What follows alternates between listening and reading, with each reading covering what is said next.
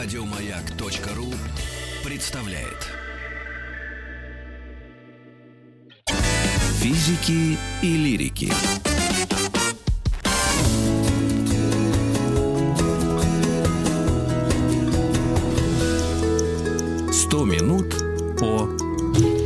100 минут о мифологии. Древний Египет – тема сегодняшней э, нашей встречи с э, историком и египтологом, президентом Ассоциации по изучению Древнего Египта Виктором Солкиным. Виктор, привет. Добрый день. Виктор, мы Японию прошли. Мы от, дедуш- от дедушки ушли, от бабушки ушли. ушли. Грецию пережили. Грецию пережили. Нам теперь вот Египет По хронологии, конечно, Египет намного раньше. Он намного раньше, и, наверное, вот две великие цивилизации, сопоставимые по времени, это Египет и Шумер, это великая древность. И если мы говорим о вот первых древних мифологических текстах Еще никакой Египта- Греции не было. Ой, какой говорит? Нет, в Фоме еще никого не было, но потому что первые... Только Ереван стоял. Судя по Первые, да, анекдотам. первые египетские тексты, с которых мы вообще начинаем как-то прощупывать всю эту мифологию, да, они были записаны в 25 веке до новой эры а, в подземелье великих царских пирамид в некрополе Сакара, это 30 километров к югу от Каира. Вы заходите внутрь, над вами вот эта огромная толща пирамиды, а все внутренние помещения покрыты текстами, причем они не написаны, они вырезаны, эти иероглифы в стенах, и они все заполнены пигментом зеленого цвета, потому что зеленый-голубой цвет был цветом вечной жизни. И вот там больше 750 изречений, это великие тексты пирамид, там и мифы, и легенды, и предания. Главная идея всего этого обеспечить бессмертие души царя, конечно, который был погребен в пирамиде. Но тексты настолько совершенные и так здорово записаны, ну, как литературный памятник, что понятно, что они до этого существовали в устной традиции несколько веков, а может быть даже и больше. А скажи, пожалуйста, э, ну как, э, как э, вот расшифровать было, насколько точно получилось у вас действительно достаточно понять? точно. Дешифровку ег- египетского языка, я думаю, многие знают, наши слушатели, с 1822 года великий Жан-Франсуа Шампальон, да, сравнивая греческие и египетские тексты, начал дешифровку. Сейчас целые огромные институты существуют, да, есть грамматики, это э, безумно красивый, древний, сложный язык. Единственное, что, что он мертвый, то есть мы не знаем полностью огласовку, как они произносили те или иные слова, потому что они, как, например, арабы современные, они выписывали согласные звуки, но не выписывали гласные, да, то есть, но если с озвучкой языка проблем много, то с пониманием смыслов нет. Хотя, конечно, религиозные тексты это такой, это высший класс, переводить их непросто. Вопрос. А вот когда мы изучали Древнюю Грецию, там рождение мифа было примерно следующим, насколько я понял. Была война, физический факт документальный, Троянская. И потихоньку от этого факта начинали э, строить какие-то свои, э, ну, версии происходящего, версии над версиями. То есть это еще, реальные еще. события давали пищу для давали мифа? пищу для того, чтобы вот рождается какой-то уже миф, и он уже отрывается от реальных событий и живет самостоятельно. Ну, отчасти это тоже так, хотя вот взгляд египтянина, вот грек больше смотрит на окружающий его мир, да, больше смотрит на человека, и даже греческие боги, они такие сон веселых таких существ со своими распрями, любовями, проблемами, да. Египет все-таки это совершенно другое. Да, действительно, все равно любая мифология любого народа, она идет от окружающего мира, да, и мы вот знаем, каждый год Нил разливался, э, это было такое великое половодье, и потом ил оставался на полях, но когда вода спадала, появлялись первые холмы суши, да, и в египетских космогониях, то есть в легендах о сотворении мира, то же самое. Великий предвечный хаос Нун, из него рождается первый холм. И дальше очень интересно, потому что вот для нас, для западных людей, у нас либо черное, либо белое. Вот нам нужно докопаться до какой-то истины, до однозначного ответа. Это было так. Так. На Древнем Востоке все иначе. Они считают, что великие божественные явления, вот как сотворение мира, это человеческим умом непознаваемые. Поэтому они такие явления описывают разными способами. И считают, что разные символы, которые вот в этих легендах присутствуют, они в совокупности, они более подробны, как бы приближают человека к миру богов. То есть вот у нас холм этот возник из предвечного океана. На нем, например, распустился цветок водяной лилии. На цвет- лепестках его родился солнечный младенец, великий солнечный бог. Или, например, э, смерть — это тишина, звук — это жизнь. И из предвечной черной бездны поднимается великая белая птица, Негиг-Ура, великий Гагатун, и он начинает кричать. И вот этот крик — это торжество жизни над смертью, торжество созданного мира там, над хаосом. Или вообще, например, сидит великая предвечная мать богов, причем она, а, как и вообще это было характерно для египетских представлений о Творце, она андрогин, то есть она наполовину, условно, Мужчина, мужчина, наполовину наполовину женщина. Вот, сразу она все проблемы сочетает- решили гендерные. Абсолютно, да. Вот в какой-то момент мужское начинает чуть больше в ней преобладать, это порождает созидательную силу, более активную, потому что женская природа, она хранит великие тайны, она хранит мир, но она более инертная, чем мужская природа у них, да. И дальше она семью священными изречениями творит вселенную. Кстати, потом эта идея, например, была заимствована в Тору, где Бог творит э, семикратными, тоже семикратными так, а какие изречениями. семь этих изречений, которые творя... Эти творились... изречения, ну, это, Вселенная? конечно, такие вот вещи, связанные с храмовыми тайнами, и даже в священных текстах это не до конца записывается. Ну, примерно. Но в основе египетского понимания мира есть такой термин «рен» — это имя. То есть, на самом деле, у каждого ну, явления человека, предмета есть тайное имя, и если ты знаешь это тайное имя, то ты владеешь сутью этого предмета. И богиня начинает называть тайные имена того мира, которое, как говорит текст, она задумала в сердце и решила э, принести в существование. И вот Материализовать? она- Задумала Совершенно в верно. Вот сердце. я вот к иду, да, это цитата, я иду к этому слову, да, это материализация вот этого высшего мира.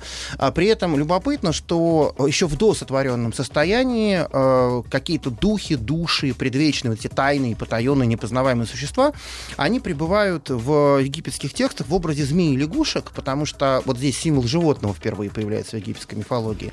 Потому что здесь опять, как описать то, что существует в земле, что существует до сотворения. Змеи и лягушки, которые появляются из вот этого ила, когда спадает Нил, то есть они как будто бы пришли из другого мира, из вот того, из подземной, подводной вот этой тайны, да. И в итоге в, в одном из таких крупных городов, где э, была очень развита теологическая мысль, мысль представления мира, да, э, появляется Великая Восьмерица. Восемь духов, э, мужские духи, четверо, они имеют головы змей. Лягушек, простите, а женщины змеи, Змеи. да. И там э, эти существа персонифицируют, олицетворяют собой тьму, предвечный хаос, бесконечность и сокровенное. И вот из этих э, восьми существ медленно рождается такая Божья воля, которая творит мир. По сути, в каждом, на самом деле, крупном городе Египта была своя идея, своя история про сотворение мира. Э, общее то, что все равно сотворение космоса — это Солнце, это рождение солнечного бога. Но самое интересное, это тоже немножко необычно для западного человека. Эти города не конкурировали с собой. То есть никто не, не боролся за истину, что я знаю точно. Но они дополняли просто друг друга вот этими вещами. Не-не, это я показываю по поводу нашего кондиционера. Рождение мира это, конечно же, Солнце, и Солнце оно определяет вот нашу осязаемую Вселенную. То есть солнечный бог восходит на восточном горизонте. Он садится на золотую ладью Маниджет. Это великая ладья, плывет по небесному пространству. А, в нашем мире, это отличие нашего мира от тех вот времен богов, а, есть время и есть смерть, есть конечность. И даже божество, когда солнце с востока на запад идет своей ладью, он стареет. То есть утром он священный скоробей, который переисполнен силой, он творит вселенную. В полдень он бог раз знаменитый, да, это такое солнце во славе. Э, К вечеру он Атум, завершенный, великий небесный старец. Богини этого старца перекладывают на западном горизонте на ночную ладью, на Мессектет, ладью из черного дерева. И на этой ладье он плывет по неведомым и потаенным областям иного мира. В шестом часу ночи, у каждого часа дня и ночи есть своя смысловая нагрузка у них, в шестом часу ночи он встречается со своим единокровным братом, великим змеем хаоса Апопом. Он не зло, он хаос, он против порядка. Вот это надо понимать. Мы не про добро и зло. Добро и зло очень такие человеческие Да он понятия. энтропия. Да, а здесь вот некие такие вселенские глобальные вещи, и Солнце борется с а, змеем, оно побеждает его, естественно. А дальше, а, проходя через э, символы времени, Солнце становится вновь молодым для того, чтобы родиться у нас опять на восточном горизонте неба, чтобы цикл, вот этот великий шен, цикл бесконечности образовался. И когда солнечная ладья проходит, приходит очень милостивая такая богиня Салкет, она берет шнурок, нитки, иголки, и она сшивает разрезанного змея хаоса, для того, Чтобы чтобы, в следующую возродился. ночь он возродился, потому что если а, одну, а, один элемент из вот этого, из этой противоположности такой двойственной удалить, то мир остановится, мир закончится в своем развитии. Единство и борьба противоположностей. Абсолютно верно. Значит, у них, возможно, тоже есть понятие, что умирает ты не умер, а потом снова родишься? У Египтян, как А, никого другого, Да, у было. них очень сложные представления вообще о жизни и о бессмертии. У них не было, например, представления близкого к индийской реинкарнации, такого не было. У них была целевая реинкарнация. Это очень забавно, когда, например, есть какая-то проблема в государстве, да, и э, нет ученого, мужа или великого воина, который мог бы ее решить. Боги знают, они берегут свой великий земной Египет, несмотря ни на что, они перерождают вот конкретную душу, конкретную сущность, он мир становится великим полководцем, решает все военные проблемы. Обычно такие люди быстро умирают, потому что когда выполнены задачи, его Ну как да. бы забирают обратно. То есть у них только целевая реинкарнация, ничего другого у них нет. Скажи, пожалуйста, а о каких э, примерно э, временных рамках мы говорим? Это до нашей эры, насколько мы говорим, далеко? а, ну, 2500. смотрите, давайте вот ну, мы... примерно э, так понять нашим мы, мозгом мы, э, куриным. мы измерим. Есть совершенно прекрасная мера, линейка мер культуры. Это мера существования языка. Древнейшие египетские, такие еще протоиероглифы, это 31 век до новой эры. Вдумайтесь в то, что я сейчас говорю. 3100 лет до То есть это эры. конец четвертого тысячелетия до новой эры, 31 век. Последняя надпись э, иероглифическим египетским письмом это четвертый век новой эры. Да, уже в этот То есть момент... это э, 8 тысяч лет назад, что ли? Не-не-не, ну Нет. что-то считай совсем. А, Я что-то совсем Три с половиной тысячи лет. Да, это чуть больше, Три- чем... Минус 3100 назад, Да. минус 3100 назад и А, 400... ты- вот эти, Я не зря и вот эти три с половиной тысячи лет это огромный срок культуры, да. Ну вот давайте даже если там вот мы меряем сейчас нам нашей эры, да, Да.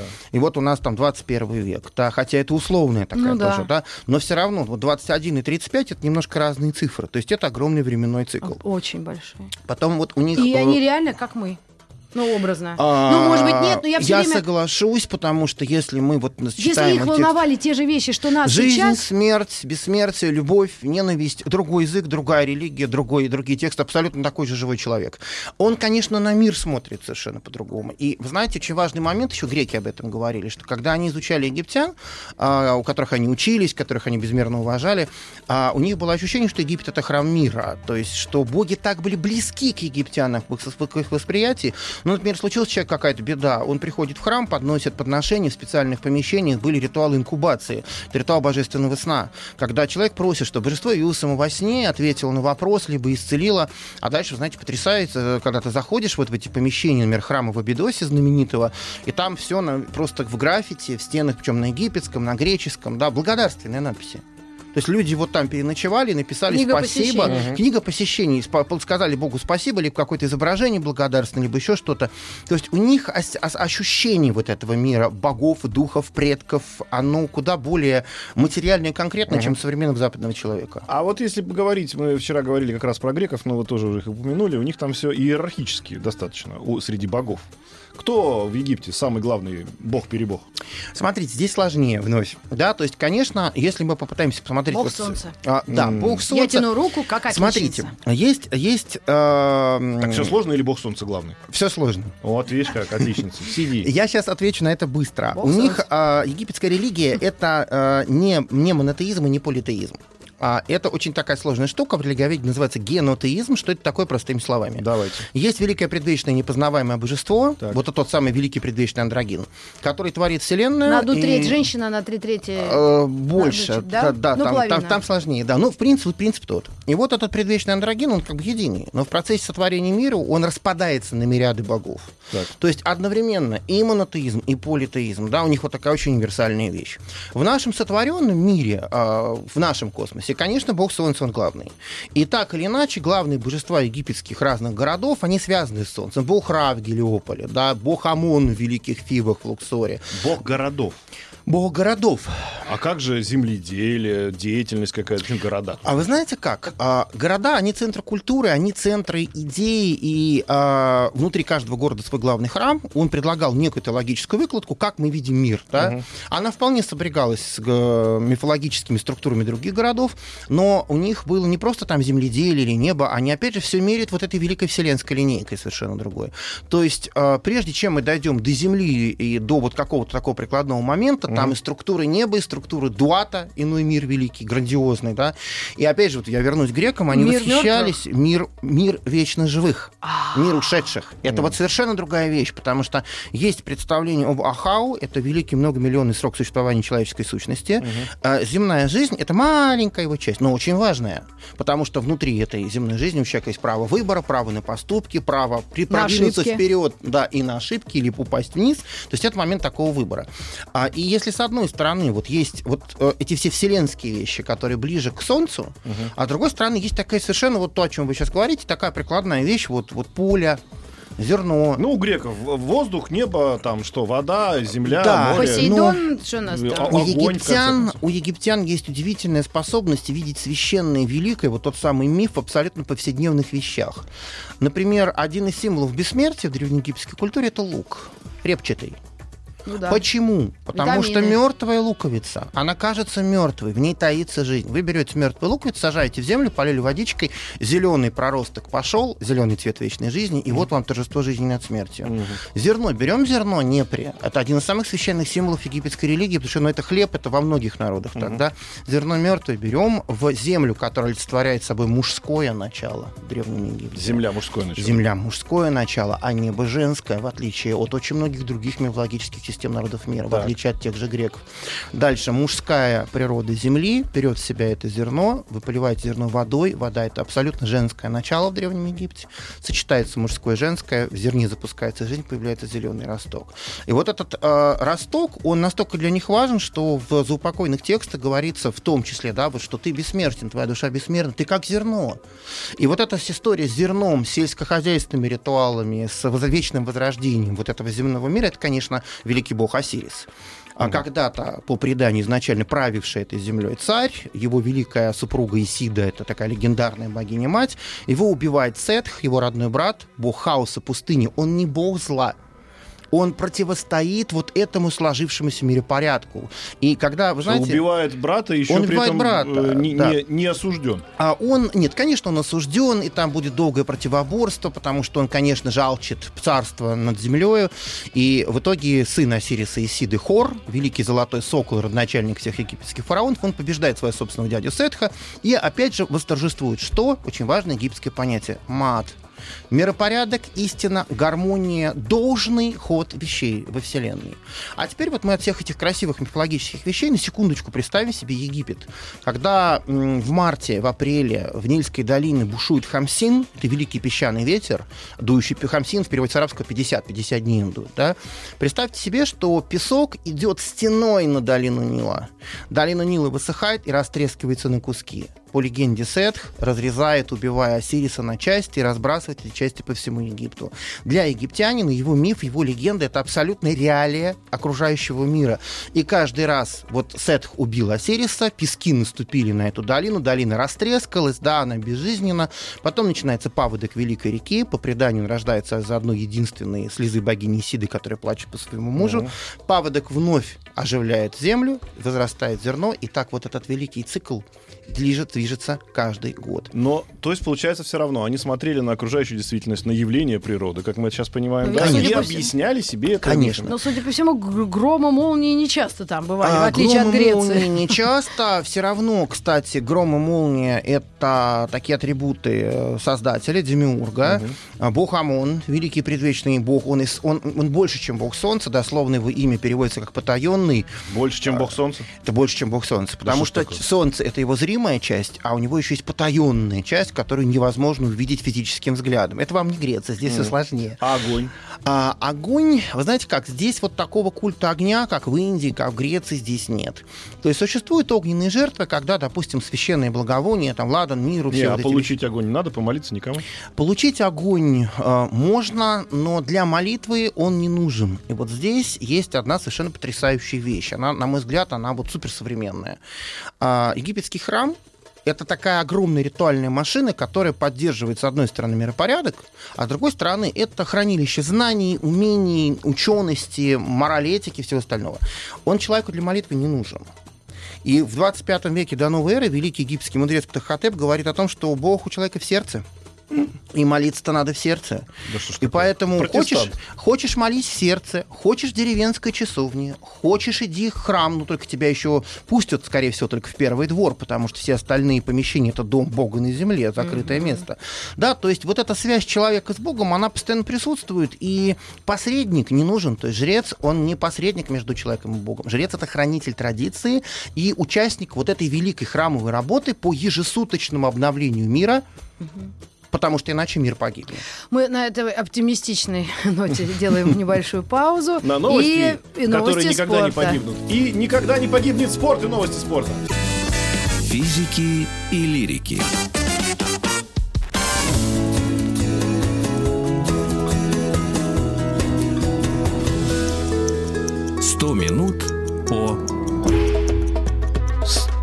Минута мифологии. Древний Египет у нас э, на повестке дня. Виктор Солкин в гостях. Виктор, давайте спускаться потихоньку оттуда, прямо от бо- бога солнца, вот туда, к фараонам. Фараон это кто? Это бог или человек? Да, как они А, объясняли мифами э, иерархию, чудовищное Смотрите, расслоение а, есть э, во Вселенной три, четыре типа существ. Вот есть боги Нейчеру, есть Так. предки Аху, есть люди Ремич, а есть цари. Несу. И это совершенно особая категория существ. Почему? А, В их представлениях царь это малое земное солнце, это наследник власти, конечно же, солнечного бога на земле. Но, во-первых, а, рассказывается во множестве текстов о том, как солнечный бог принимает а, образ правящего царя, и в итоге царица зачинает своего младенца не от своего мужа, а от бога, который входит в тело или принимает облик ее супруга. Да? Второй момент, когда идет коронация, это очень сложный ритуал, и смысл заключается в том, что вот есть великий золотой небесный сокол, Паухор, великий покровитель царской власти. И он во время коронации проявляется в каждом следующем царе. Да, то есть э, в этот момент, помимо своего личного имени, да, условно, Тутмос, Аминхотеп, Рамсес, Тутанхамон, да, царь получает еще четыре имени, получается огромная пятичленная титулатура. Все эти имена переводятся, и в них есть как бы такая программа политическая. Чего от него хотят, ну, прежде всего, храмы, да, какой он должен быть успешным правителем. И он, ввиду того, что у него таким образом получается двойная природа, он единственный посредник между миром земным и миром небесным. И он от богов получает жизненную силу, получает он ее через воздух, через дыхание, чай анх, да, дыхание вечной жизни. И он, как существо двойной природы, он от богов это получает, от своих небесных предков, и он его раздает всем своим подданным, потому что они все с ним связаны, ну, я сейчас скажу такой ненаучный термин, энергетически. Он во главе К, то есть жизненной силы всех своих живущих египтян. При этом это достаточно жесткая, неразрушимая связь, потому что порой на изображениях идет царь, и у него в руках э, изображение птицы у Дода со сломанными крыльями. Он за крылья вот так вот за сломанные держит эту птичку. И что И вот это эта значит? птичка и есть весь народ египетский. А. Это птица Рахита, а которая олицетворяет собой простых людей. И вот оттуда пошло, что власть от бога, все дела, да? Ну, конечно. А в любом, ну, в, люб- да, в любой Ну, тогда еще восточной просто не было религии... еще ничего у людей-то, и людей тогда еще не В было. любой восточной религии, естественно, власть, она божественного происхождения. Это как раз олицетворение будет той самой Маат. Но у царя очень много задач. Он должен быть успешным воином, успешным э, администратором, справедливым царем. Он должен строить храмы, он должен почитать предков, он должен заботиться от своих подданных. Есть А- специальные тексты, которые как программу такой целый царский А если он содержат. помре? А, значит, И еще о жене хотелось бы что-нибудь щас узнать. мы о Смотрите, значит, жен. живой царь это Хор, как только он умирает, он становится Осирисом, тем самым богом иного мира. То есть Так. он с ним соединяется, а, возрождается, побеждает, как бы смерть становится, ну, вот такой триумфальной душой, и становится спутником солнечного бога на его вот этой великой ладье. Но не надо начинает- хоронить вместе с ним всех его. Нет, в Египте такого нет, это не Шумер, то есть человеческие погребения рядом с царем в Египте прекратились уже на самой заре цивилизации, там в 28 где-то веке до новой эры. Существуют магические практики, существуют статуэтки магические, которые будут за него работать в загробном мире. Вот весь этот огромный погребальный инвентарь, условно вспомним гробницу Тутанхамона, Да. Где все это там в золоте, в кедровом дереве, серебре и так далее, да, а, у них очень высока цена человека. И это очень удивительно, да, то есть даже а, есть, например, в египетских сказках а, великий фараон Хуфу, Хеопс, который пирамиду великую построил в Гизе, да, и он узнает, что а, есть некий колдун, который делает удивительные чудеса, колдуна приводит, и он, оказывается, умеет а, сращивать, а, если голову отрубить от тела, он произносит колдовство, голова соединяется. И довольненький фараон Хуфу говорит, то быстренько из узилища пленника приводим, рубим голову, смотрим, и колдун ему говорит, нет, это нельзя с человеком. Человек э, божья скотина, богом любимая. Давайте гуся там какую-нибудь вот такую, да. Так. Вот на этом покажу, но на человеке не покажу, Хитренький. потому что это святотатство. Он это не хитренький, а умненький. Главная женщина России за женщин Египта. За женщин Египта. Значит, царь это, женщины. царь это Хор, соответственно, его жена. Нет в Египте слова царица, есть великая супруга царская. Вот. Это Нефертари. Жена Рамсеса II или там Нефертити, жена Эхнатона, их много цариц было, а, они все воплощения Хатхор, великой предвечной богини Хардкор. любви. Хардкор? А, х- Запомним. Хатхор, подворье хора, да? Хатхор. Так. А, женская природа, она очень изменчива Так. в Египте, да? И здесь вот совершенно очень красивый Не миф. только в Египте. Не только в. Египте. Слушай, да. миф Про телок. А Давай. миф очень вполне к жизни имеет отношение, потому что в Египте тоже, как и в многих других культурах, существовало представление о том, что когда-то люди разозлили Бога, предали его, и а, он вызывает свою любимую дочь, вот эту золотую богиню любви, а, с очень красивый эпитет, один из многих, ведущий всеми тайнами женского сердца. Очень красиво. И объясняет, А что, в имя общем, какое? Хатхур. Вот та Хатхор. самая богиня Хатхур, да, великая богиня неба. Так. И а, он объясняет, что люди его предали, и она впадает в такую ярость, что у нее, она меняет свою внешность, она становится львиноголовой богиней Сехмет. Львиноголовой. Льви- Львиноголовой. Она мать чумы, эпидемии, эпизоотии, э, хаоса, крови, бойни. И она уничтожает практически все человечество. В какой-то момент боги жаливаются, обманывают ее, подмешивают ей красные минералы в пиво. Она напивается этого пива, э, и пьяная не замечает людей, потому что пиво, вино, вообще алкоголь в египетских храмовых ритуалах это очень важный элемент умиротворения. Да? Дальше- Адаптоген. Адаптоген. а дальше, соответственно, ей находит прекрасного жениха, она рождает божественного младенца, и как любая мать, она опять возвращается в милостивую форму. Фу, ну, и поэтому царица, с одной стороны, вот она такая, как бы, вот как и золотая богиня любви в этих грандиозных главных уборах, она участвует там в храмовых действиях, э, часто бывало, что царица хорошо пела, была очень образована, а с другой стороны, порой царица изображается в образе гневного женского сфинкса, который топчет врагов египетского государства и помогает своему царю творить вот тот самый мат, ту самую правду, Хаос. да, против вот противостоит мату, э, мат в египетской мифологии не хаос, а такая вещь, как исофет. Если мы вспомним с вами старый русский язык, вот у нас есть правда, а есть кривда. Так. Не ложь, а кривда, искаженная правда. М. И вот Фейк Симулятор. да. Фейк и вот ньюс. есть мат как истина, как миропорядок, а есть кривда. И вот а, весь Древний Египет, вся его история, мифологическая, политическая, это попытка, с их точки зрения, не свалиться из правды в кривду. Не постоянно как бы возвращаться к вот этим изначальным мифологическим временам, э, там, через там, этику, через ритуалы, через там, предание предков, для того, чтобы вот этот мир постоянно поддерживался. Они считали, что мир конечен. В знаменитой книге мертвых в одном из изречений есть а, рассказ о том, как солнце остановится по воле солнечного бога, и все к чему возвратится? К изначальному хаосу. Но ничто не умрет. И когда солнечный бог, и как его, ну, то есть как солнечная природа, творческая, да, и Осирис, владыка иного мира, как э, властитель всей материальной формы, опять э, решат воссоединиться в предвечное божество, предвечное божество заново запустит цикл, и все то, что было в старом мире, вновь будет и в новом мире, но оно будет структурировано иначе, ничто не умирает, все трансформируется. Вот, когда это произойдет, у них нет, допустим, в отличие от Вавилония, астрологии, у них астрономия. Кстати, современная физика тоже об этом говорит, кстати говоря, о том, что будет Три- дальше. три миллиона А, Слушайте, лет, ну три я миллиарда. вот, да, я как обыватель тоже люблю посмотреть какие-то астрономические штуки, да, и когда вот Или эти съемки... астрологические, уточни. Астрономические. Не-не-не, не Астрономи- надо, Не не надо надо сюда. сбивать с толку, да. Вот, и когда спутник Хаббл снимает, да, когда умирает одна вселенная, из нее поток материи образовывает новую вселенную, это просто самая лучшая иллюстрация к 137 главе книги мертвых древнеегипетской про передачу вот того, э, из- что было в этом мире, в следующий мир, который вновь будет сотворен. Женщина не могла стать фараоном? А, она нелегитимный фараон а, по, одной простой причине. Вот у мужчины есть К, вот это жизненная сила, да, его как бы такой двойник. У женщины тоже есть такая сила. Химуст, она другая.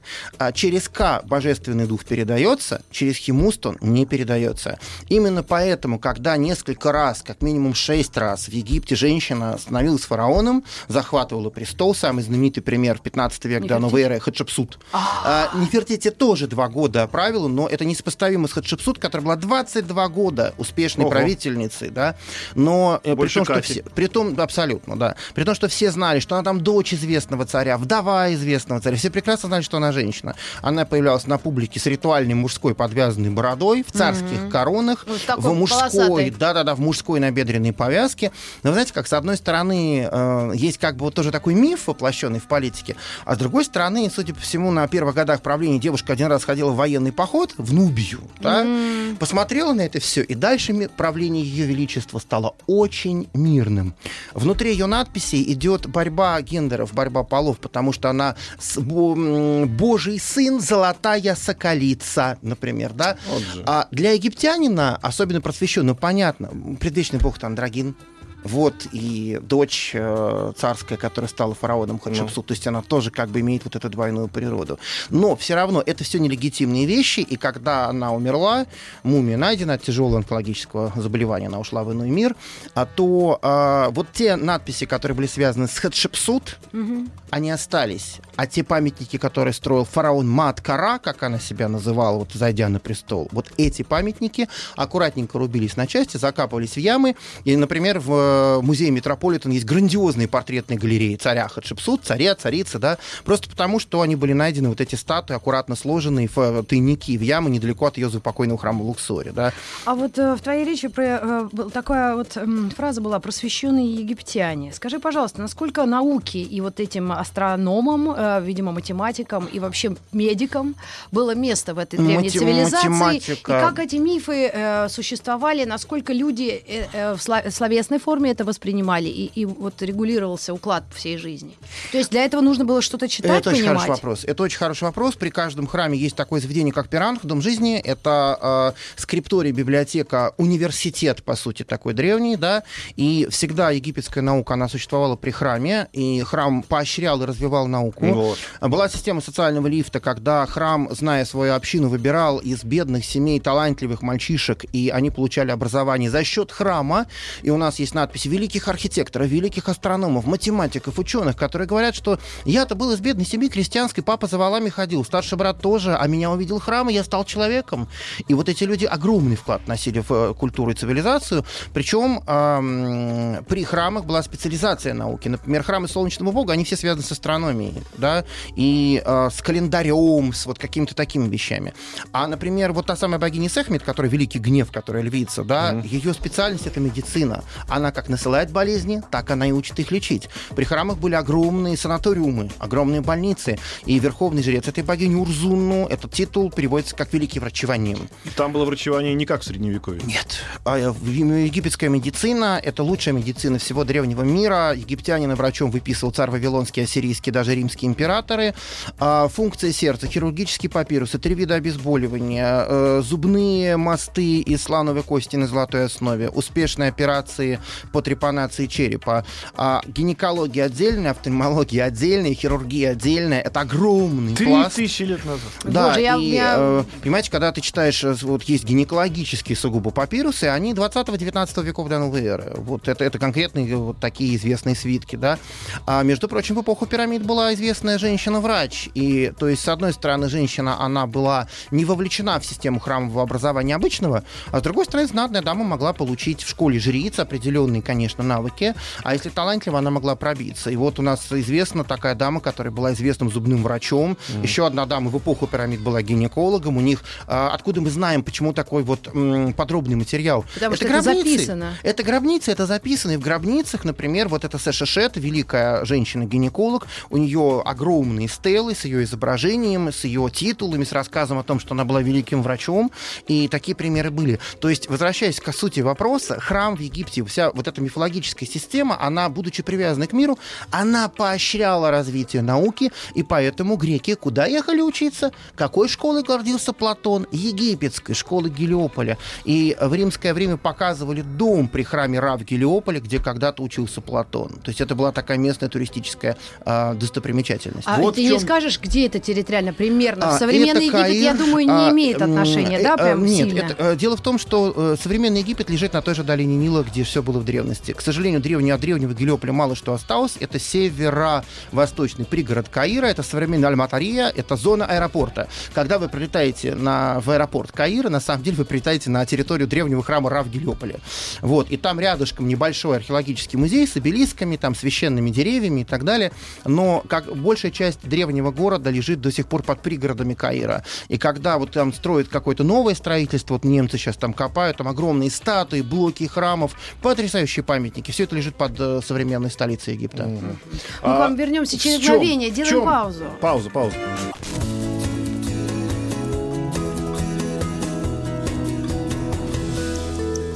Сто минут по О мифологии, мифология древнего Так, Египта. в интересно центре нам событий. рассказывает наш гость Виктор. А мы спрашивали, когда мы изучали древнюю Грецию и мифы, что они до сих пор питают, например, Голливуд. Или в Японии взрослые люди, обладающие самыми последними технологиями, чтут духов деревьев, мифы, Да. и, и Вот. с ними живут параллельно, но без фанатизма. Возьмем современного человека, который живет в Египте. знает ли он эти мифы, почитает ли он их, и где мы можем увидеть, э, ну, например, э, древнемифологическую какую-нибудь картину э, Смотрите, отличный вопрос э, и одновременно сложный, потому что, да, 10% населения это христиане-копты, все остальные э, Это это мусульмане. мусульмане-сунниты, но все сложнее. Дело в том, что в египетской деревне, особенно не в городе, конечно, огромное количество пережитков древних магических практик, гадательных, целительских, а существуют обрядовые какие-то вещи, которые восходят именно к эпохе фараонов. Условно говоря, вот там есть такой огромный храм в Кумумбу, это юг Египта, недалеко от Асуана. А, Свадьба обязательно заходит в храм, обязательно проходит через храм мусульманская пара. Дальше они са- садятся на праздничную лодку, вылавливается из Нила рыба, причем определенная рыба, тилапия, это в древности спутник и лоцман солнечной ладьи. На ней выписывается благопожелание, просьба к Богу, Прям на рыбе? фломастером, прям на рыбе, да, и дальше она бросается в Нил. Опять. А в древности так выписывали только не фломастером, да, а вот курсивным египетским письмом, потому что Нил связан с великими предвечными водами, а рыба передаст эту просьбу солнечному богу. И вот что это, да, это и есть то, что называется шахси масри, личность египтянина. Она больше, чем ислам, она больше, чем христианство, она больше, чем какая-то догма, потому что вот эти древние корни, которые безумно сильные, до сих пор очень много, они не очень охотно, допустим, об этом говорят, да, за это их не любит Саудовская Аравия, потому что считается, что нарушаются нормы ислама. А с другой стороны, именно поэтому так любят культуру, поэтому они спокойные, умиротворенные, и если когда-нибудь вы подружитесь с египетской семьей серьезно, то есть, ну, больше пяти лет, да, вы в деревне египетской ох, много чего увидите. И А если не... Не если... подружитесь. Нет, нет. Не я даже думаю, а если, например, кто-то так проникся культурой Древнего Египта, я не говорю, конечно, как ты, потому что ты у нас один из... э, Просто один такой. Спасибо. Ты Ну, у нас не один, один, такой. но- Кстати, да, у но- Виктора есть свой YouTube-канал, там очень интересно. Виктор Солкин наберите, найдите. Да, и э, Спасибо. скажи, а если, например, вот какой-то человек другой и культуры, и такой обряд, это допустимо или не особо? А, есть очень Так важная бывает, вещь. как в Лас-Вегасе люди а, женятся. Ну, есть, э, есть, допустим, такое пр- направление современное религиозное, как эметизм, то есть попытка реконструкции египетской религии. Она очень условная по одной простой причине. Египетский ритуал, он строится на произнесении имен, то есть на чтении молитв, да, а мы языка голосовки мы до конца не знаем, то есть вот уже это, да. Дальше, ну, я вот смотрю, как в Америке это происходит из любопытства, да, то есть мы, например, не знаем обряда египетской свадьбы, ну, вот не остался он в источниках. А там некая американская дама, кстати, с египтологическим профессорским образованием, которая крутит вот это за денежки всю вот эту имитацию религии, да, она там такие свадьбы проводит, фантазия у нее такая бешеная совершенно. На рыбе пишут, А что... вот э, про Америку Universal Pictures мумию выпустили. Это что такое? Ну, это такая околоегипетская, это египтомания называется. Египтомания. То есть там, Египтомания. опять же, там правда столько, А, сколько в трое, правильно? Абсолютно верно. Если вы хотите посмотреть условную, очень близкую реконструкцию Древнего Египта в кино, это единственный пример. Это «Фараон» Ежик Валерович. Это знаменитый фильм 1966 года, где потрясающе сыграла в том числе любимая всеми Барбара Брыльска. Это фильм, сделанный при консультации нескольких великих польских египтологов. То есть вы там смотрите на персонажа, можно сказать, где браслеты и парики, в каком музее лежат оригиналы, что скопировано. Плюс еще он при этом не скучный, он потрясающе снят. Это великий роман Болеслава Пруса. Ну, и вот как такой двери в Древний Египет, если хочется такую картинку объемную да, сделать, то это, это фараон. А, и плюс еще прекрасный фильм «Клеопатра» с Леонор Вареллой и Тимоти Далтоном 99 года. Не путать с «Клеопатрой» с Лиз Тейлор, потому что это такая, извините мне за такое описание, адская гремучая золотая матрешка. Вот, но я по-другому сказать не могу. да. Лубочное Ну, то есть, получается, для Лубка идеально подходит Египет, тоже мумия. А, понимаете Ну, как? Лубка, Лубок любит Египет, но с другой стороны, я честно вам скажу, что однажды у меня были переговоры на очень высоком уровне на Мосфильме, и на Мосфильме хотели сделать экранизацию знаменитого романа э, Уарды. Это такой знаменитый роман великого немецкого писателя Георга Эберса. И там один из эпизодов центральных, это огромный праздник фи выходил, да, и меня попросили вот на два часа сделать лекцию, максимально иллюстрированно, показать, как выглядит этот праздник. Я это сделал, и люди покачали головой, говорят, делать это плохо, не хочется, а сделать это так, как это было, да, то ну, Ну, у нас ну, просто ну, мы Ну, не ну, найдем. опиши в двух Не словах. знаю, если Голливуд, то в фильме Ну, э, «Аладдин» себе, представьте примерно себе, такой праздник. Представьте себе 60-метровую огромную ладью из кедрового дерева, покрытую золотом, драгоценными камнями, на ней статуи богов, клубы ладана, целый флот. Все это ездит между храмами в определенных церемониях. Целый месяц все это длится. Сейчас девки Вот. на Сан-Тропе за сердце схватились. То есть там это все Сейчас так... там не сезон. Да, там жрицы, певицы, акробатки, музыкальные инструменты. То есть это невероятно пышный, невероятно роскошный, очень красивый мир. И для них праздник, это, кстати, важная такая тема, это ведь тоже попытка вернуться к мифу, попытка вернуться в мир богов, mm. приобщиться, потому что как вы в центре этой ладьи культовая статуя бога, которая выносится из храма. Сам праздник называется хау, воссияние, да? И вот бог постоянно вернуться пытается к человеку. Когда-то ведь мир был разделен из-за человеческого предательства, а все уже как бы боги милостивые, люди вызывают их во время ритуала, молитвы, праздника. И когда пока еще боги входят в мир человеческой души, сердца, культовой статуи, чего угодно, по, тогда мир будет жить, потому что жизнь заложена в диалоге мира земного, мира небесного. Mm-hmm. Это такой, наверное, главный концепт вот египетского религиозного пространства. А... И человек в этом пространстве играет огромную роль. А вот это по, очень по, важное по, этой, по этой мифологии в будущем сойдемся мы с богами-то как или нет? А, в каждом из нас есть ах, великая божественная единица. Она неуничтожима, даже если человек был грешен, будет неоправдан на загробном суде.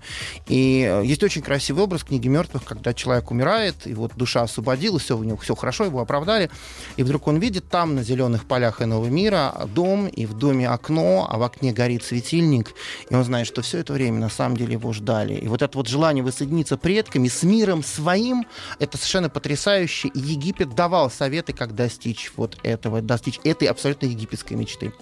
Виктор, мы тоже соединимся еще раз обязательно с вами. Спасибо. Потому что мы Виктора позовем на отдельную лекцию про медицину. Да. С удовольствием а, приду. А да, я хотела минут. бы, да, я хотела бы э, огромное сказать спасибо нашему гостю Виктору Солкину. Но если вы вдруг пропустили нашу встречу и 100 минут, вы можете переслушать. Заходите на наш сайт радиомаяк.ру, раздел подкастов. Также слушайте нас на платформе Яндекс Музыка.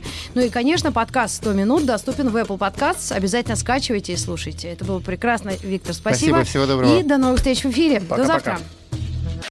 Еще больше подкастов на радиомаяк.ру